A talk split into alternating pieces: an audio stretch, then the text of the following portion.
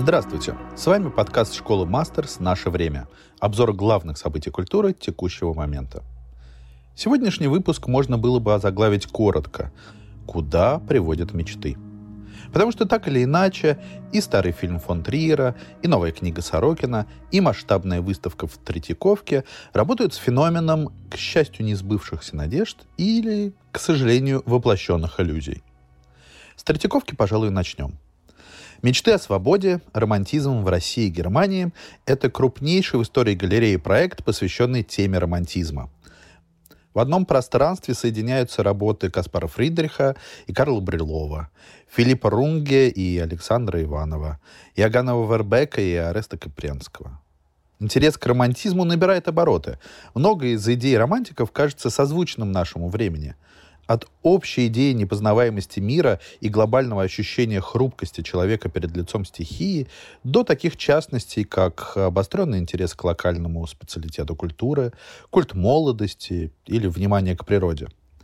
Один из важнейших философов современности, апологет теории темной экологии Тимоти Мортон, говорит, что мир снова вступает в фазу незнания, когда мы больше не контролируем процессы, происходящие на Земле. Более того, мы не можем контролировать даже свое собственное сознание.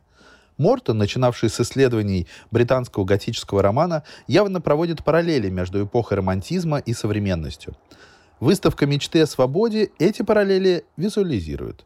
Характерные для романтиков мотивы глобальных катастроф, одиночества, древних руин, бурлящего моря и прочих весьма контрастных сюжетов помещены в достаточно запутанное пространство, которое придумал и воплотил архитектор Даниэль Либескинд. Маршрут выставки устроен таким образом, что вы непременно заблудитесь, будто находитесь не в музее, а в лесу. Но заблудиться стоит. Хотя бы для того, чтобы посмотреть, как рождалась современность. Ведь именно из романтизма вылупилась идея сверхчеловека, прокатившаяся катком по 20 веку. Именно благодаря романтизму статус художника вырос до небывалых прежде высот. И в конце концов, такие, казалось бы, вечные понятия, как народ и свобода, оформляются именно в эпоху романтизма. Помню, какое впечатление на меня произвел экспозиционный ход в галерее новых мастеров Дрезденского Альбертинума. Напротив мрачного и торжественного «Креста в горах» Каспара Фридриха экспонировалась работа венского акциониста Германа Нича «Станция креста». Просто кусок холста, запрызганный кровью художника. И эта жутковатая параллель многое говорила и о самом феномене романтизма, и о его последствиях. В общем, призываю вас не пропустить эту выставку и своими глазами посмотреть, как мечты о возвышенном заводят нас глубоко в темные чащи подсознания. Кажется, что этой же дорогой нас ведет и Ларс фон Триер в своем душещипательном и безжалостном мюзикле «Танцующая в темноте». Хит 20-летней давности с Бьорк в главной роли снова выходит на широкий экран. История слепнущей мигрантки, раз за разом сталкивающейся с несправедливостью мира, но не теряющей веру, это на самом деле вывернутая наизнанку история американской мечты. С неумолимой последовательностью хирурга фон Триер проводит героиню Бьорк через все стереотипы большой голливудской иллюзии.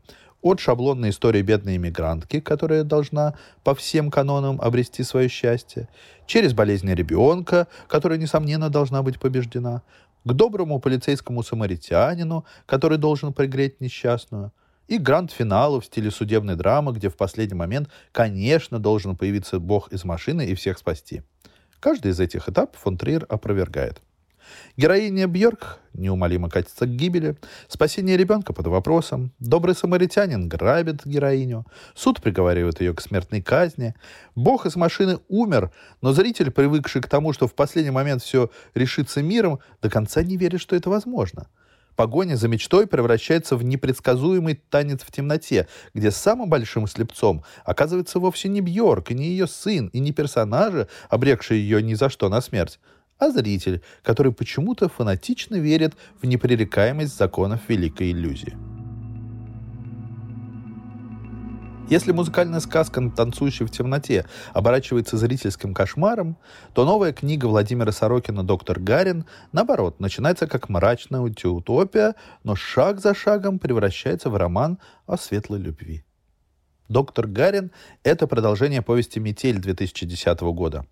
10 лет назад метель помешала главному герою привить жителей удаленного села от боливийского вируса, превращающего людей в зомби. Доктор возвращается в привычный ему мир постапокалипсиса. Мир этот привычен и нам. Со времен Дня опричника и Теллурии новое средневековье Владимира Сорокина постепенно воплощается в жизнь. И если раньше сорокинские романы выглядели фантастическим предостережением, то сегодня «Доктор Гарин» читается скорее как практическое пособие. Как выжить после конца света? Надо чаще мыть руки с мылом и посвятить себя чистой и глубокой любви. Пронзительный лиризм Сорокина здесь выглядит не постмодернистской уловкой и стилизацией, а вполне внятным и прямым высказыванием большого русского писателя. Обратим наше внимание на прямоту и ясность другого большого русского художника – Натана Альтмана. В петербургской KGallery впервые за 50 лет открывается его именная выставка. Последний раз собрание сочинений Альтмана выставлялось еще при его жизни в 1969 году. С тех пор мы успели достаточно забыть художника, чтобы открыть его заново. Что мы помним об Альтмане? Хрестоматийный портрет Ахматовой, прорезающий углами плечей и локтей окружающее пространство. Пожалуй, и все. Меж тем, Альтман – человек удивительной судьбы, прошедший последовательно через импрессионизм, кубизм, фавизм, супрематизм к соцреалистичным придворным бюстам Ленина и агитационному фарфору, Натан Альтман казался универсальным солдатом нового искусства. Художник, скульптор, график, иллюстратор, сценограф, художник по костюмам и гриму. Кажется, не было такой сферы, где бы Альтман не пригодился.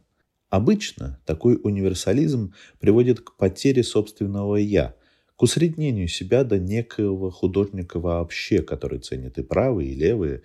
Так, Хлебников включил Альтмана в председателя земного шара, а Луначарский назначил ответственным за изобразительное искусство Москвы. Но, на удивление, Альтман остался Альтманом. Его строгие, резкие, колкие, чуть удлиненные силуэты легко познаются и в портрете Ахматовой, и в оформлении «Мистерии-буфф» Маяковского, и в «Гамлете» 1954 года в постановке Козинцева, и в знаменитом образе Дон Кихота в одноименном фильме того же Козинцева. Вообще, визуальная культура послевоенного Ленинграда – это два начала – Акимов и Альтман. Но если Акимов – это красочная изобретательность игры, то Альтман – строгая, спокойная последовательность стиля. Как писал о нем Евгений Шварц, прелесть Натана Альтмана в простоте, с которой он живет, пишет свои шедевры, ловит рыбу. Он всегда ладный, спокойный, благожелательный, подтянутый, моложавый и элегантный. Таким он и предстанет перед нами на выставке в KGallery. И в заключение вернемся к хаосу и неопределенности, с которой начали. 23 апреля в рамках недели Германии в Петербурге в пространстве Лендок пройдет презентация сборника немецкоязычной драматургии «Шаг 6». Редакторы сборника Наталья Бакши, Мария Слоева и ваш покорный слуга так формулируют его концепт. Этот сборник не экскурсия по музею современной драматургии, где каждый экспонат встроен в иерархию и атрибутирован, а скорее прогулка по лесу в надежде на встречу с неизвестным. Нам предстоит двигаться и совершать переходы от феминизма и экологии к торговле оружием и проблемам насилия, от Ленина и Троцкого к одинокой черепахе, от драмы для двух актеров к многосерийным пьесам, от попытки разобраться в себе до наблюдения за разговорами фигурок тетриса. Презентация 23 апреля сохраняет эту приверженность художественному хаосу и пройдет в формате вечеринки под общим названием «Тетрис. Театральное путешествие за край собственного горизонта». Кураторы вечеринки Мария Слоева и Ваня Демиткин превратят тексты Фалька Рихтера, Сибилы Берг, Бориса Никитина, Римини Протокол, Милла Рао и многих-многих других в серию перформансов с деятельным участием Данилы Краготского, Ильи Мощицкого, Полины Кардумон и других ярких фигур параллельного театра. Что это будет? Тут лучше дать слово одному из авторов сборника Мирославе Своликовой. Это мир абсурда, который сам себя уже не объясняет. Вы сидите и ждете смысла, в то время как вас в конце со всей очевидностью накрывает будущее. Кто должен быть на краю? Кто определяет, где какой край? Кто где? Где середина? На этом мы завершаем нашу серию обзоров культурных событий текущего момента, потому что сами не понимаем, где находится будущее, кто на краю, кто определяет, где какой край, кто где середина. Поэтому мы с вами совсем скоро встретимся, но в другом формате. Это был подкаст «Наше время» и я, Алексей Плотнов. До скорой встречи в эфире. Пока.